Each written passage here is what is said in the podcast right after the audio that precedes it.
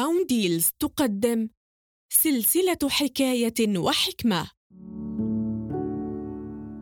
ما غلبهن إلا لئيم وما غلبن إلا كريم. ذات يوم تقدم رجل لخطبة فتاة. كان والد الفتاة رجل تقي كريم.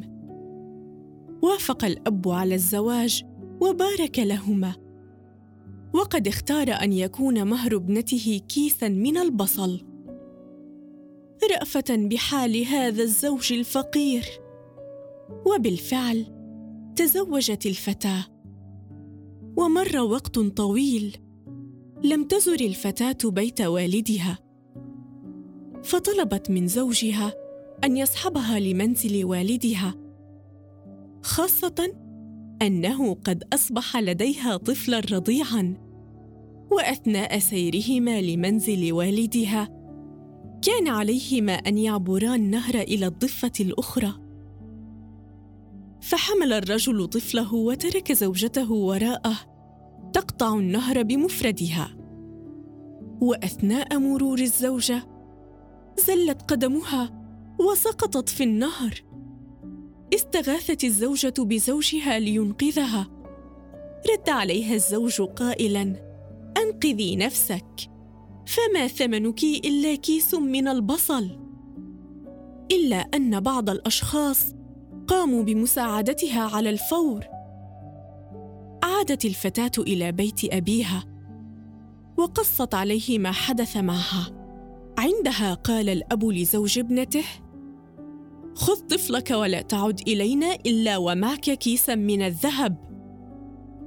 مرت الأيام وكان الطفل يبكي ليلا ونهارا لأنه بحاجة إلى والدته. وكلما حاول الزوج أن يرجع إليه زوجته من منزل والدها كان الرفض يسبقه. وما حصل من سوء تفاهم كان حتما هو سبب الرفض. فكان لابد للزوج من أن يقوم بجمع كيس من الذهب كما طلب والد زوجته منه. مرت أيام طويلة والزوج يشتغل ليلا ونهارا حتى تمكن من جمع كيس من الذهب. ذهب الزوج مسرعا مقدما كيس الذهب لزوجته ووالدها حينها وافق الأب أن تعود ابنته إلى بيت زوجها.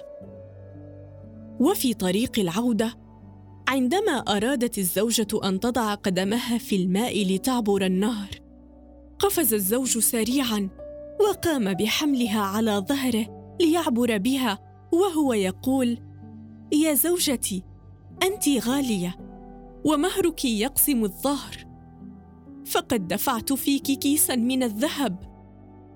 وعندما قصت الابنة على والدها ما حدث ضحك قائلا ما غلبهن إلا لئيم وما غلبن إلا كريم.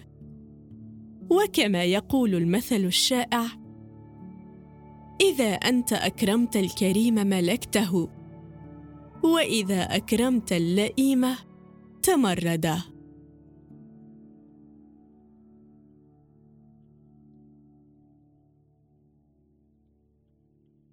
هذه المادة من إنتاج منصة ساوند ديلز للتعليق الصوتي والمحتوى الرقمي.